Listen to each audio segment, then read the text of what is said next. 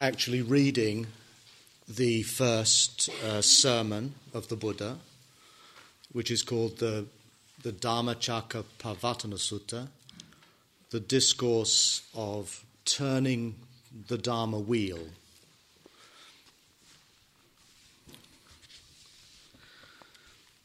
Uh, this is what I heard. The Buddha was staying at Varanasi in the deer park at Isipatana, and he ad- addressed the group of five bhikkhu. One who has gone forth does not pursue two dead ends. Which two? Infatuation, which is vulgar, uncivilized, and meaningless, and mortification, which is painful, uncivilized, and meaningless. I have awoken to a middle path that does not lead to dead ends. It is a path that generates vision and awareness. It leads to tranquility, insight, awakening, and release. It has eight branches appropriate seeing, thinking, talking, acting, working, trying, recollecting or being mindful, and concentrating. This is dukkha. Birth is painful, aging is painful, sickness is painful, death is painful. Encountering what is not dear is painful, and separation from what is dear is painful. Not getting what one wants is painful. This psychophysical condition is dukkha. This is craving. It is repetitive. It wallows in attachment and greed, obsessively indulging in this and that. The craving for stimulation, craving for existence, and craving for non existence. This is cessation, the traceless fading away and cessation of that craving the letting go and abandoning of it, freedom and independence from it. And this is the path, the path with eight branches appropriate seeing, thinking, talking, acting, working, trying, recollecting, and concentrating. Such is dukkha. It can be fully known it has been fully known. Such is craving. It can be let go of. It has been let go of. Such is cessation. It can be experienced. It has been experienced. Such is the path. It can be cultivated. It has been cultivated. Thus there arose in me illumination about things previously unknown. As long as my knowledge and vision was not entirely clear about these twelve aspects of these Four Noble Truths, I did not claim to have had a peerless awakening in this world, with its humans and celestials, its gods and devils, its ascetics and priests.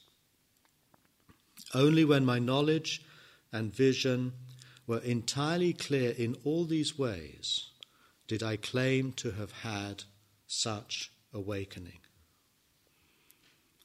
The freedom of my mind is unshakable.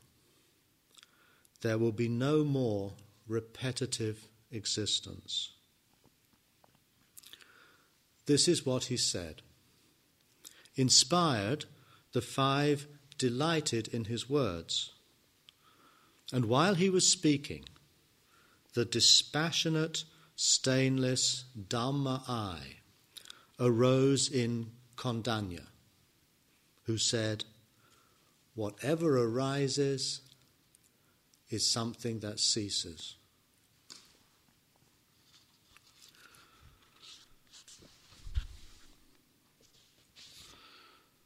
Maybe just a few comments on that. There's another passage I found recently in the, in the Samyutta Nikaya where the Buddha says, I do not say that the breakthrough to the Four Noble Truths is accompanied by suffering or displeasure. It is accompanied only by happiness and joy, which at first sight might sound a bit surprising given the fact that it begins with fully knowing dukkha.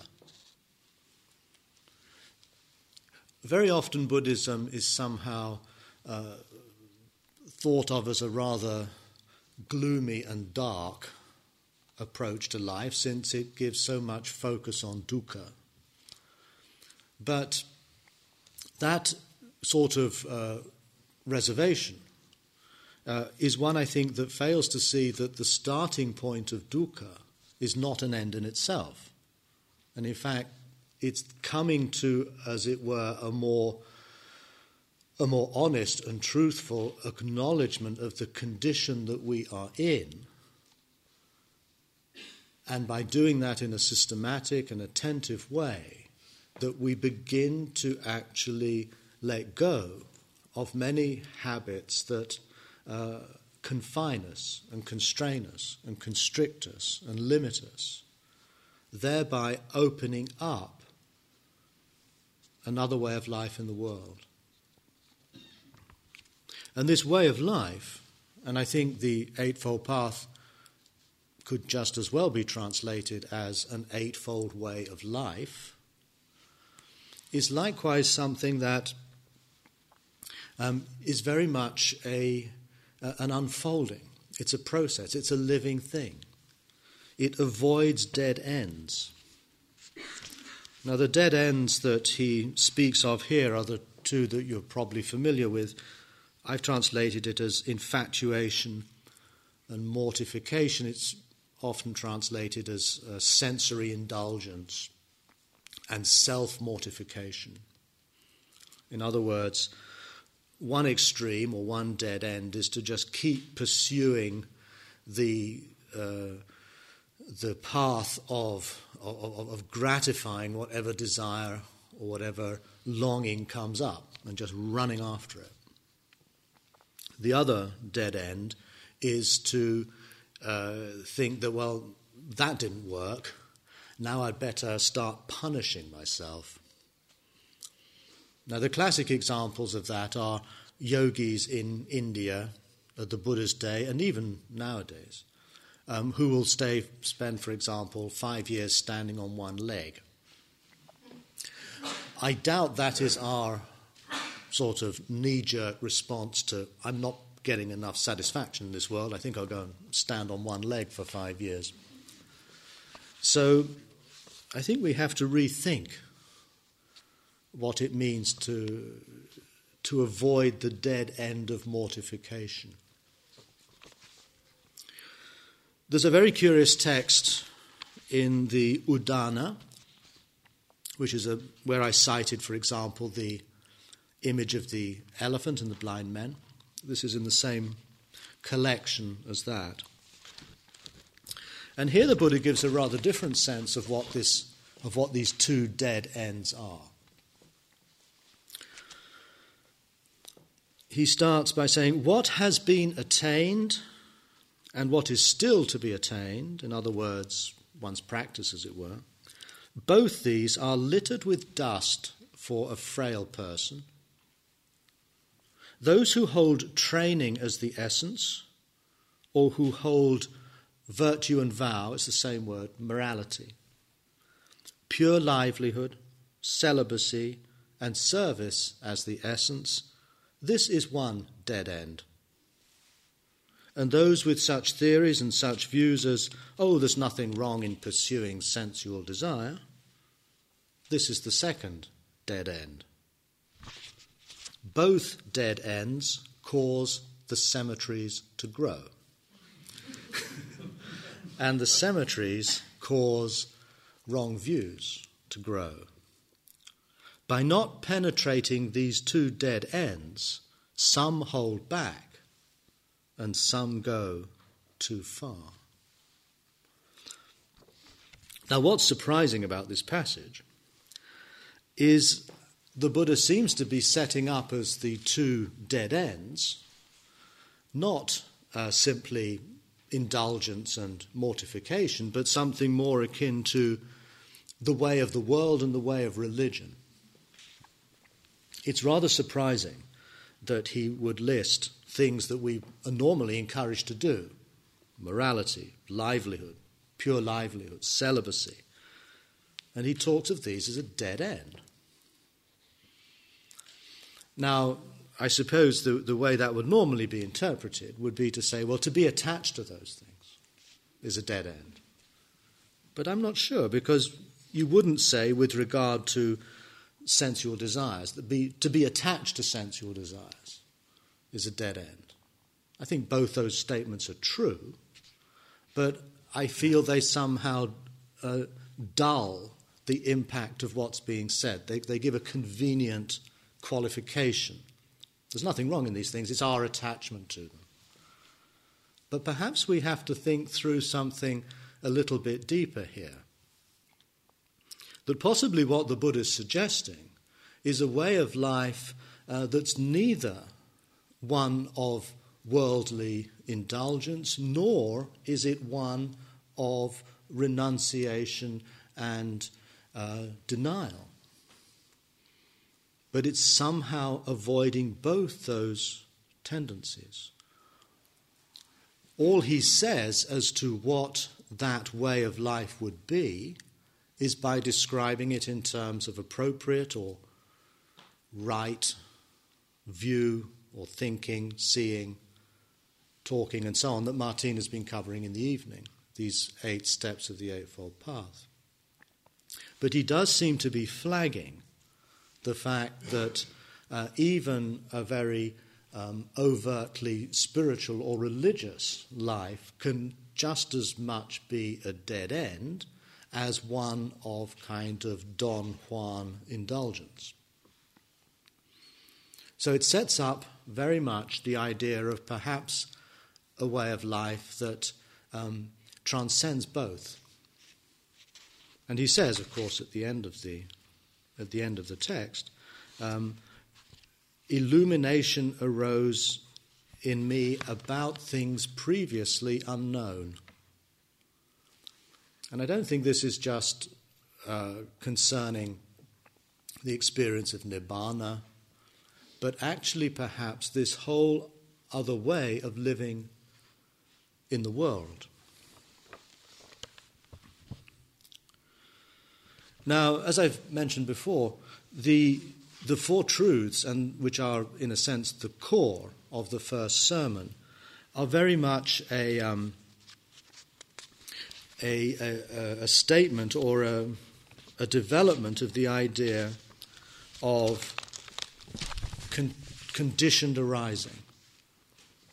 In other words, how fully knowing dukkha is the condition for the letting go of craving, the letting go, the condition for the stopping, and the stopping, the condition that opens up the possibility of another way of life.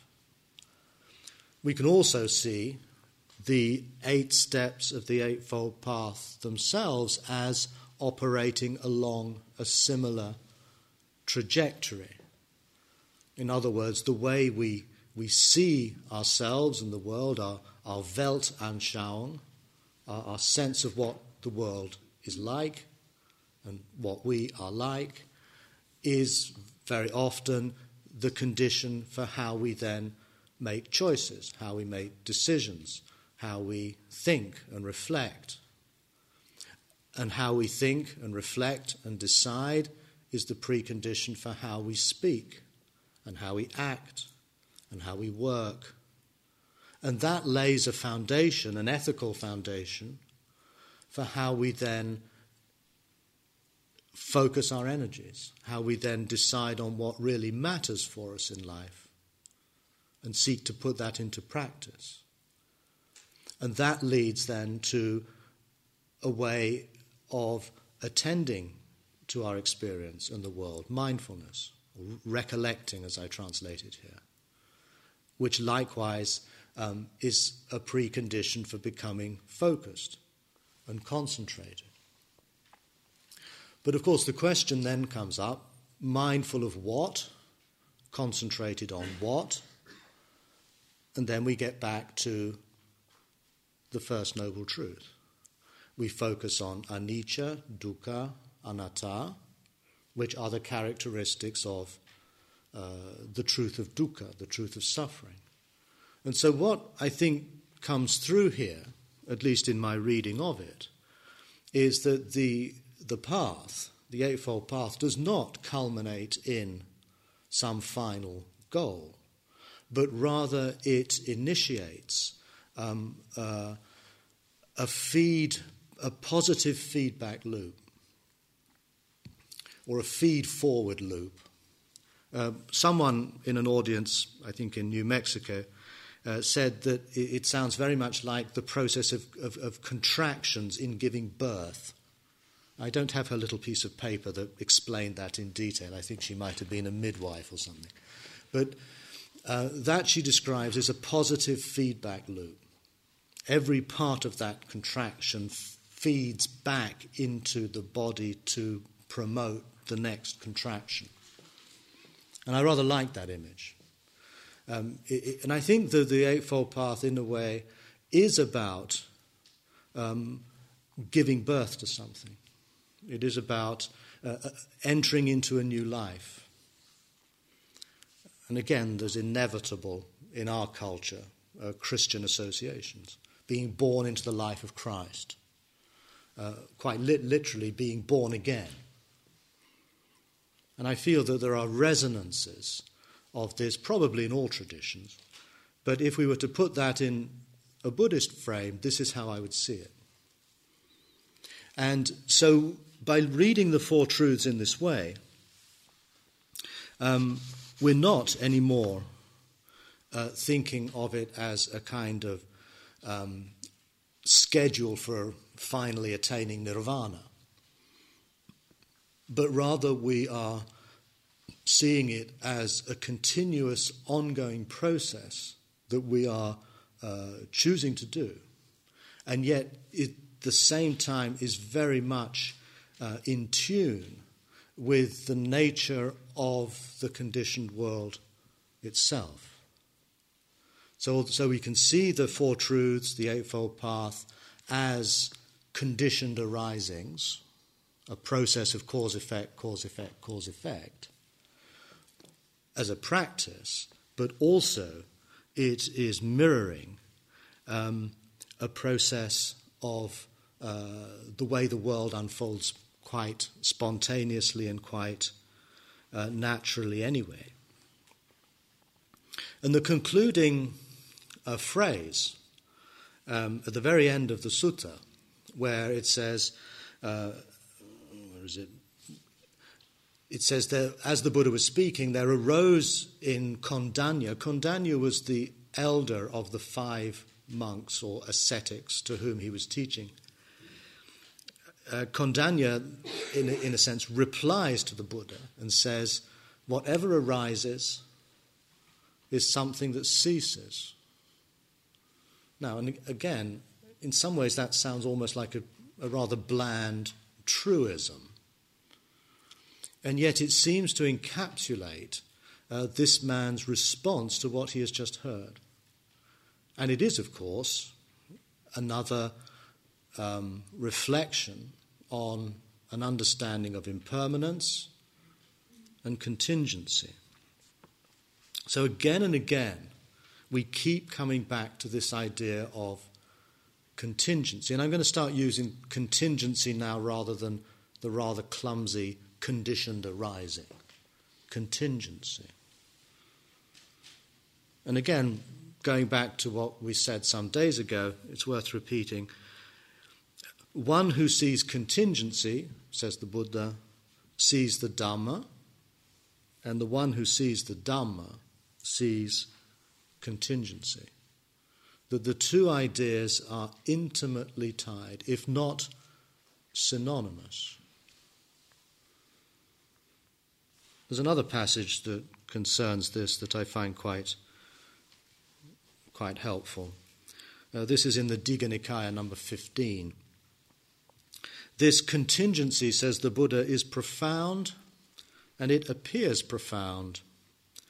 It is through not understanding, not penetrating this Dhamma, that people have become like tangled balls of string, covered with a blight unable to pass beyond states of woe, ill destiny, ruin, and repetition.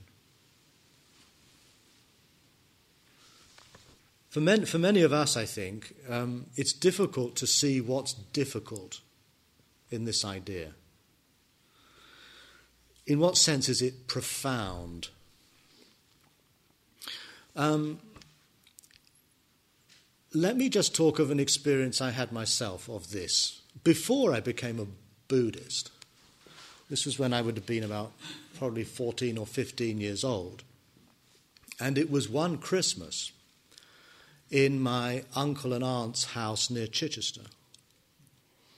And my mother and her sister were leafing through a photograph album, and they came to a picture of um, an army officer. It must have been, I think, in the North African desert, where my mother was stationed for some time. And this was a typical sort of Eighth Army type khaki shorts, pipe, peak cap. And my mother uh, said, just as an aside to her sister, oh, sorry, an aside to me, really, she said, Oh, if things had turned out differently, he would have been your father. And I remember at the time feeling very, very un- unsettled by that idea. Because it occurred to me well, if he had been my father, would I have been me? And it, it triggered a kind of, of, of train of, of thought that, um, and again, I probably didn't phrase it like this when I was that age, but it's an experience that has always remained with me. But what it boils down to is that my existence here is not necessary. I need not have existed. And um, Richard Dawkins makes this point in one of his books. He says it's far infinitely more likely for us not to exist than to exist. The number of potential genetic configurations between spermatozoa and ova far outnumbers the actual number of fertilized ova that make it. And we are, in the end, the product of a fertilized ovum. So, if, for example, as my mother and father were in the process of conceiving me, let's say the telephone rang.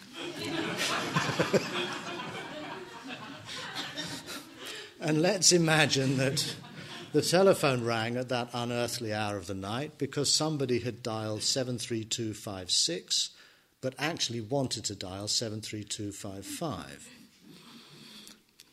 Now, this would be a minor inconvenience for the, my parents, but it could have resulted in me not existing.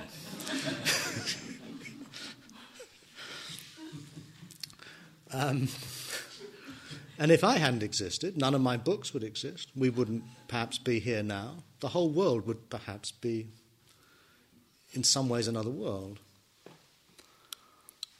Now, that to me, uh, again, shows how uh, what we are comes about upon causes and conditions, which sounds a rather bland statement.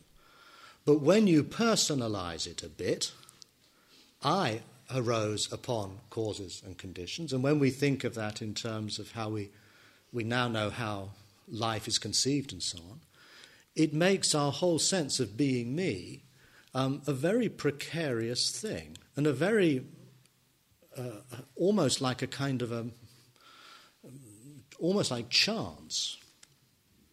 Um, religions, including Buddhism, like to get to, to, to, to, to, somehow, somehow rationalize this rather discomforting thought away by either saying that we are the children of God, we're somehow conceived in the mind of God, and then we are a soul with some sort of eternal essence in it. Or the Buddhists would then, or the Hindus will appeal to the law of karma, that somehow everything is preordained because of all the previous actions we have done. And those theories might provide some comfort, some consolation, and they, they might provide what appears to be an explanation, although in fact neither have hardly any explanatory power, because they can, both theories can explain everything. In that sense, they're not terribly helpful in really telling us much. But the reflective conclusion that one might draw about contingency or conditioned arising, impermanence.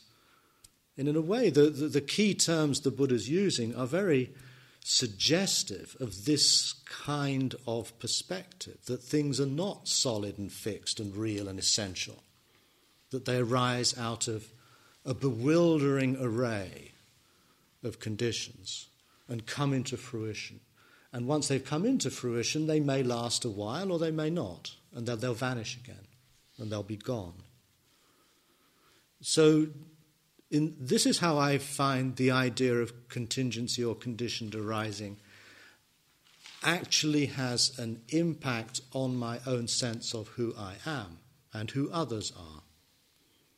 It both points to the, um, the, the unlikeliness that we are here at all, that the world is here, uh, and also to the extraordinary sense of, of wonder and awe that it is. A sense perhaps of gratitude is quite a common one, uh, a, a, sense of, um, of, of, of a deep sense of mystery that this is happening and that it'll stop happening.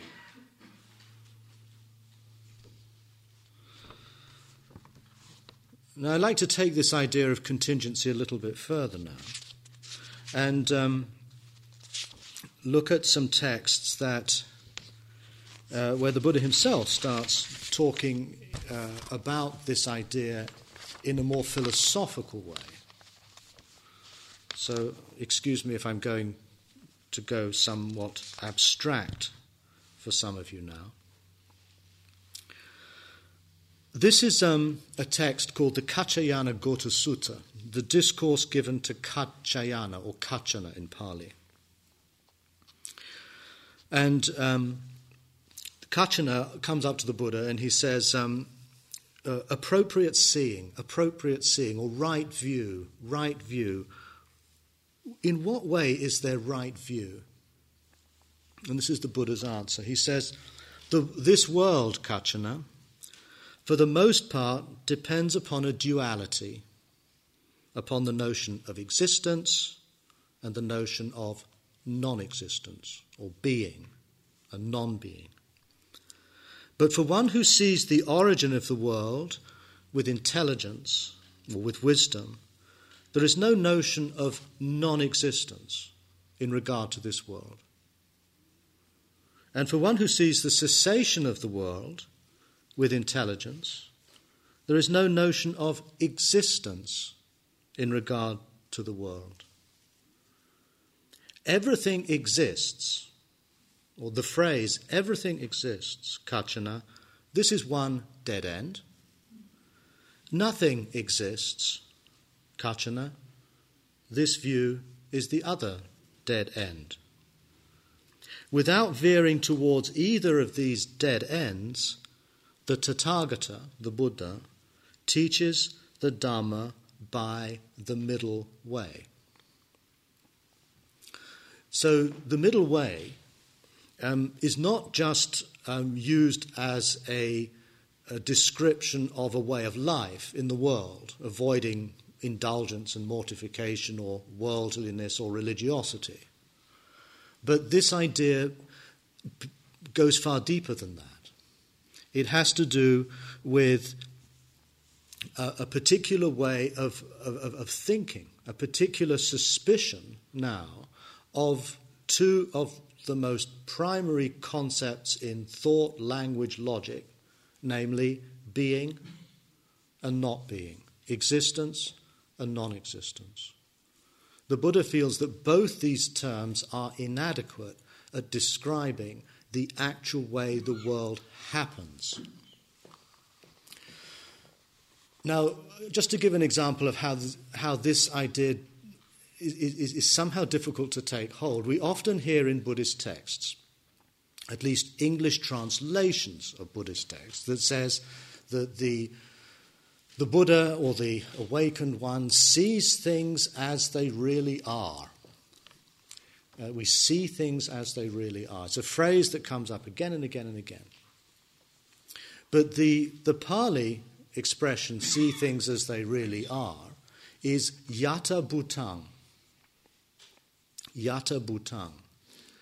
Now, we might expect that one of those words would be the word to be, to see things as they are. But we don't find in yata bhutang a term that means anything like being. Yata bhutang instead of meaning the way things are, means the way things happen. This is the way things really happen. Uh, bhuta, in Pali and Sanskrit, means to, to arise. In Old English, it's to hap. Things come about. We're not trying to see how things are, but we're trying to see how things happen see how things come about, arise, and vanish. So there's a very deep habit we have to somehow think of insight or enlightenment or whatever we call it as a kind of veridical, deep insight into the nature of what is. Now, the Buddha is very suspicious of the whole idea of is and is not that the fluid unfolding of life itself is not containable either in terms of the idea of being or in the idea of non being. Both ideas somehow miss the emergent, contingent, flowing nature of what's happening. And so the Buddha says that if you, if you see with intelligence the origin of the world, in other words, how things arise, then you can't say it doesn't exist. You've seen it come into being, you've seen it come about, happen. And if you notice how um, that thing inevitably ceases to happen, it stops, then it's impossible to say that that thing is, that has true being. That impermanence, conditioned arising, contingency, all of these are terms that point to um, a process that cannot be um, adequately defined in terms of either being or non being, either is or is not.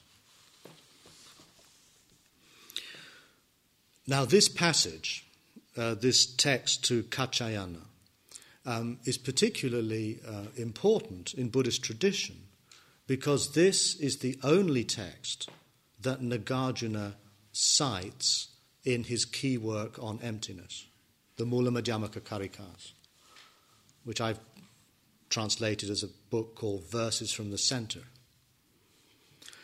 that this idea is what gives is this notion of a middle way between being and not being is the root of the Buddhist conception of emptiness.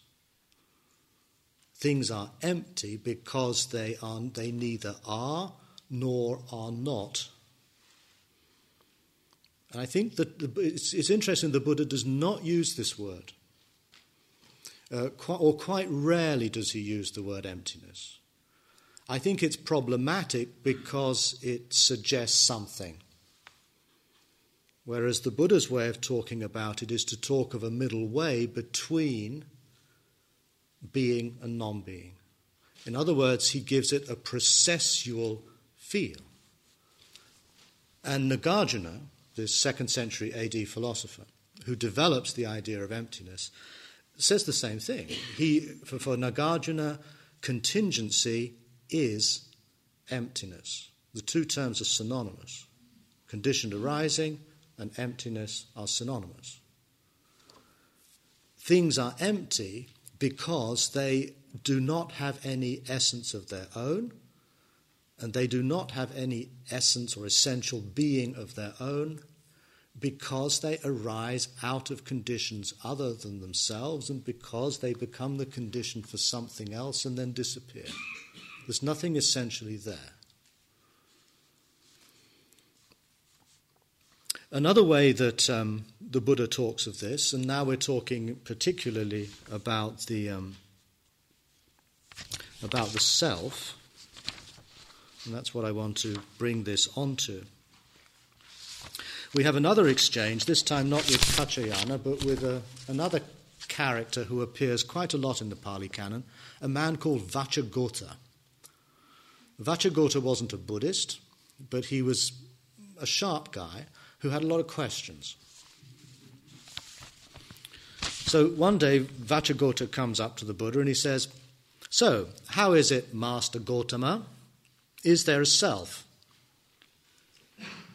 And the Buddha remained silent.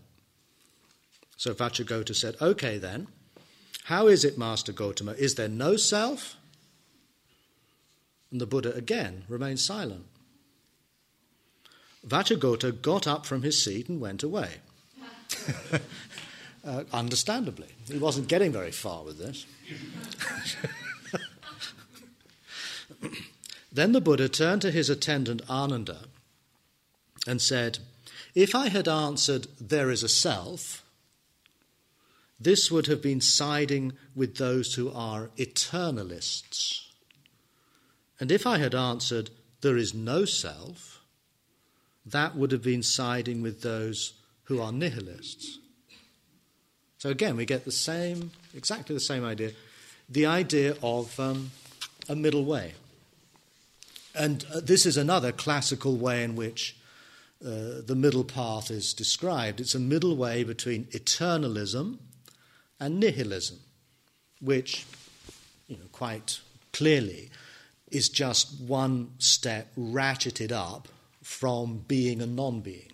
People who believe in being, in some pure being, true being, eternal, fundamental, divine, whatever. The Buddhists call those people eternalists. Literally, it means people who have the view of something permanent. And people who say there's nothing, it's all just nothing. There's nothing there really, it's all just uh, meaningless chaos or whatever, nothing really exists. Those people, um, the Buddha calls Ucchedavadin. We usually translate it as nihilist, but we have to be a little bit careful because that word has associations today that it would not have had for the Buddha. Lit- literally, Ucchedavada means those who hold a view of cutting off. Those, so you have two positions the view of something being permanent and the view that everything is ultimately cut off. So here we have also a rather telling comment because I suspect many Buddhists would have expected the Buddha to have said there is no self. This has become such a kind of dogma of, um, of popular Buddhism and even doctrinal Buddhism. Um, in some schools, in, in Buddhaghosa, in some of the later Theravada commentaries, you have the idea that, that the aggregates, the body, the feelings, the perceptions, mental formations, consciousness, those things are somehow real, but there's no self there. There's just data physical, emotional, mental data rising and passing away, but there's no one there. there's no one at all, there's no self, literally. I don't think the Buddha's saying that. What he seems to be saying is rather more, rather more difficult to pin down. He's not affirming self, he's not saying there is, but he's also saying the self is not non existent. Both these passages, I think, make that quite clear. If you are following a path that avoids being and non being, then clearly, if you start affirming there is no self, you have slipped into the extreme of, of nihilism in the Buddha's own terms. Nagarjuna goes so far, uh, the Buddha doesn't say this. Nagarjuna says in one verse, he says you have to find a middle way between permanence and impermanence. To believe that everything is impermanent is a negative, is, is a nihilist view. To believe that things are permanent is an eternalist view. So there is, I think, here um, a deep suspicion of the categories of language, particularly in terms of uh, the Aristotelian opposites, a and not a, being and non being. That what the Buddha is pointing to, I think, um, is uh, a way of life that, and a way of thinking uh, that does not get stuck in any of these antinomies or opposites. And I feel that that view is much is, is a very processual and living approach to ideas and to life. It's about, if we think of the idea of it's, it's like a stream, it's entering a stream. It's something that's continuously moving on, never getting stuck, and at the same time, never ending in a way. But we have another passage about the self, since we're now on this topic. And, and here, sorry, I've got to find my quotes.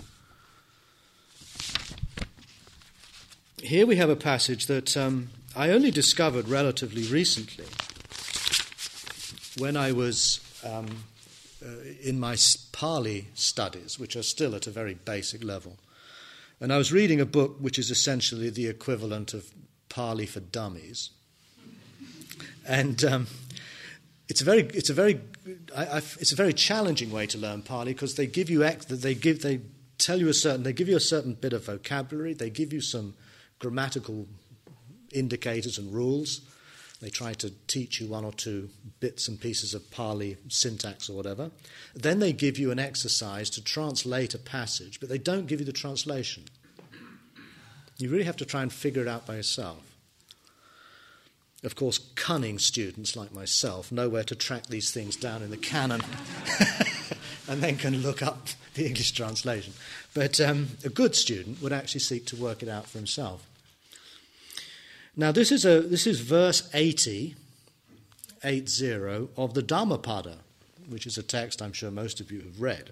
And I've read it many times too. But this particular verse only struck home when I read it in Pali. This is the verse. It says, Just as a farmer irrigates his field, just as a fletcher fashions an arrow, just as a carpenter shapes a piece of wood, Attanam dhamati pandita is the Pali, which means so the sage, the pandita, the wise person, tames the self. Now, what um, struck me was that um, the word atta, self, same atta as in anatta, not self. Atta is in the accusative singular. Now, uh, non philologists, linguists, that may not be a terribly great revelation. but um, what it means is that the Buddha is using the word self um, as a noun in the accusative sense, meaning it is the direct object of the verb, in the same way that the farmer subject, irrigates, verb, field, object. Fletcher, subject, fashions, verb, arrow, object. The same exact grammatic structure. But in every English translation I've come across, the translator is a little bit squirmy about the S word, and so it usually gets translated as the wise person tames himself. In other words, they make self into a reflexive function of the verb rather than keep it as the direct object of the verb. I think that's subtly misleading. And um, it's also uh, slightly surprising because you don't expect, at least you don't expect if you've been programmed by a lot of what Buddhism is supposed to teach, to find the word self being used in a non problematic and in an entirely positive way. And in fact, the Buddha here in this passage, I think, is being entirely true to his idea of contingency, impermanence, the development of the path, in that he presents the self not as something that exists, as a kind of a fixed thing, nor as something that doesn't exist, but rather he presents the self as a project to be realized, as a project to be realized, something to be done. And if you think about these images, these metaphors, which he's drawing from the world of everyday craft and work, they're very um, earthy metaphors. He's therefore comparing the self. And again, we have to be careful. This word self is problematic because we, because the way language works, we think that we have a self. Um, and then we try in meditation to find the self. And of course, we don't. But it would perhaps be less problematic if we just recognize that by the word atta, we're referring to you and me and you and you. It's just another way of saying I. It's what enables us to differentiate one person from another. That's me, as opposed to you. But with the word um, self, we sort of add another slightly sort of metaphysical idea and think of it as having some sort of separate reality from me, as me and myself. I, me, and myself. It's a bit like um, this nuisance word in English, ego, um, which probably started with Freud. But the weird thing is, when you read Freud in German, he doesn't use the word ego. He uses the word das Ich, the I. And for some reason that I've never understood, when they translated Freud in, from German into English, they chose to translate the key words into Latin ego, id, super ego, instead of um, ich, uh, es, and über ich, the I, the it, and the above I. Oh no, in English we have to have it in Latin. and so many people think today that there's the ego, and that's usually considered to be a bad thing. But nobody assumes that's the same as the I. And yet it's the same word. So I think we have a similar problem here. A tradition has somehow read perhaps something unintended into the use of the word self and has missed the fact that it's just the way we talk about I. I think this is captured very well in, I always forget which movie it is. It's either Mary Poppins or um, Sound of Music. It goes doe, a deer, a female deer, ray, a pack of golden sun, me, a name I call myself. That's all it is. Me, a name I call myself. So, in that sense, it, the, the, the, the, the Buddha's suggesting a notion of self neither as existent nor as non existent, but as something to be done something that you create, in the same way that a farmer irrigates a field. Now, if you think about it, he seems to be suggesting, therefore, that for many people, they feel themselves to be like a barren field, an unirrigated field. Uh, an unirrigated field is basically one in which crops, trees, bushes do not grow. There's something um, uh, dead, lifeless, or maybe just a few weeds springing up here and there. But by running channels of water through or around that space, you nourish it in such a way that it becomes um, capable of producing a harvest of wheat, of plum trees, whatever it might be. But it ceases to be a static, barren state and it becomes a flourishing environment. So here we have a very clear um, uh, recognition that um, Buddhist practice is not that of getting rid of yourself or your ego, but actually it's about learning to water yourself. And I mentioned yesterday how we keep finding in early Buddhist texts the metaphor of water. Uh, entering the stream, or Mara is the one who, who holds back the water. Or the Buddha speaks of his teaching as like the ocean. We'll come to that tomorrow. Water, water, water. And here we have irrigating the field of yourself. In other words, uh, and again, I think uh, we can see this in terms of our practice. Uh, my Tibetan teacher, uh, Geshe Rabten, used to describe meditation as like uh, digging irrigation channels in your mind. In other words, when we encounter a situation, our first reaction, let's say it's anger or attachment or boredom, is basically the uh, behavior that is most well entrenched in our minds. It's like the, the channel that's already dug deep. And the more that we go along that channel, the more we dig it a little bit deeper, the more it becomes such a uh, habitual and entrenched behavior that uh, we begin to think that that's who we really are. I'm an angry person. That's me. Whereas if we start digging another trench called, let's say, mindful attention or concentration or patience or whatever virtue that we are working on, then over time that begins to, to, to, to become more and more the default way we respond.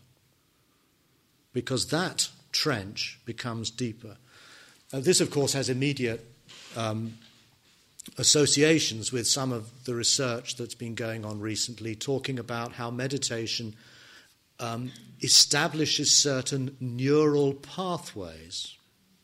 Again, it's the same idea. A path, if you think about it, is a little trench. It's a little ditch along which something can flow freely. So the practice we're doing, in some ways, is behavioral. It's cognitive behavioral therapy, basically. The Buddha just happened to be the first cognitive therapist. The, it's about, you know, consciously and, and mindfully um, opening up other channels of behavior in our lives. And, and practice, in other words, doing it in a conscious and, and, and, uh, and, and uh, continuous way, uh, is what will work over time. The second image is that of a Fletcher fashioning an arrow. This again is like, it's rather different. Here, an arrow is something that you put together from different, of, from different components the shaft, the fletch, or the arrow, the, the, the feathers, the metal point, and you have to put it together with great skill in order that it can then be fired unerringly onto its target.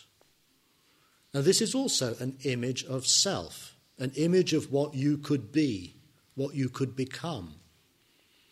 Your life could become more focused, more directed, more streamlined, rather than shooting off in all directions in a somewhat unpredictable and uh, um, random sort of way.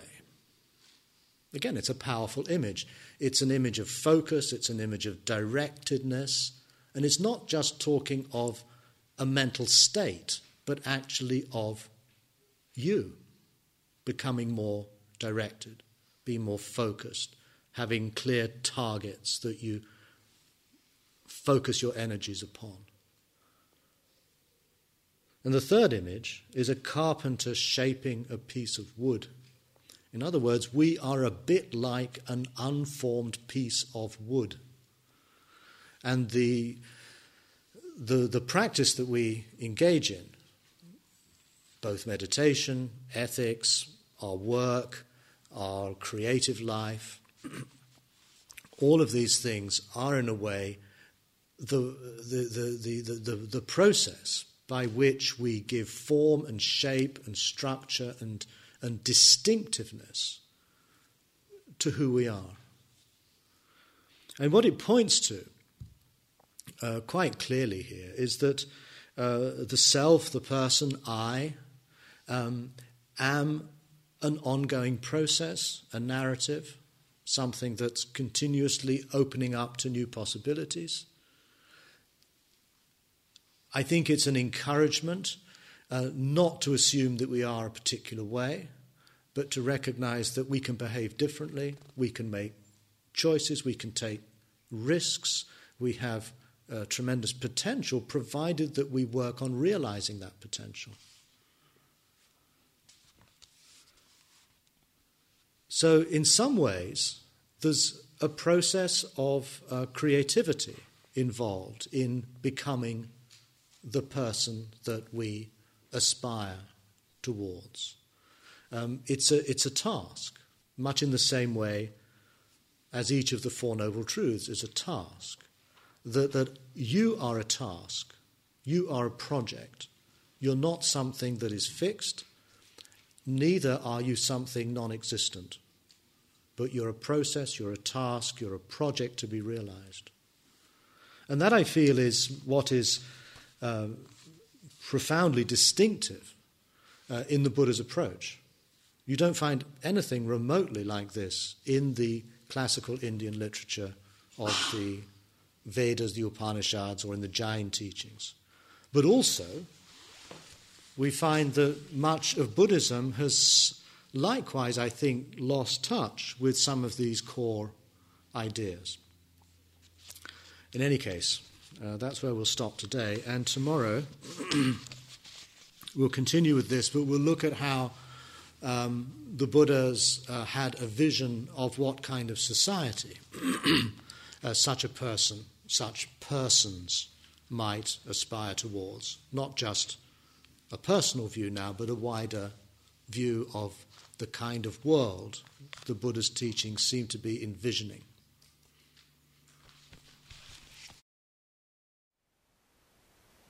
Thank you for listening. To learn how you can support the teachers and Dharma Seed, please visit dharmaseed.org slash donate.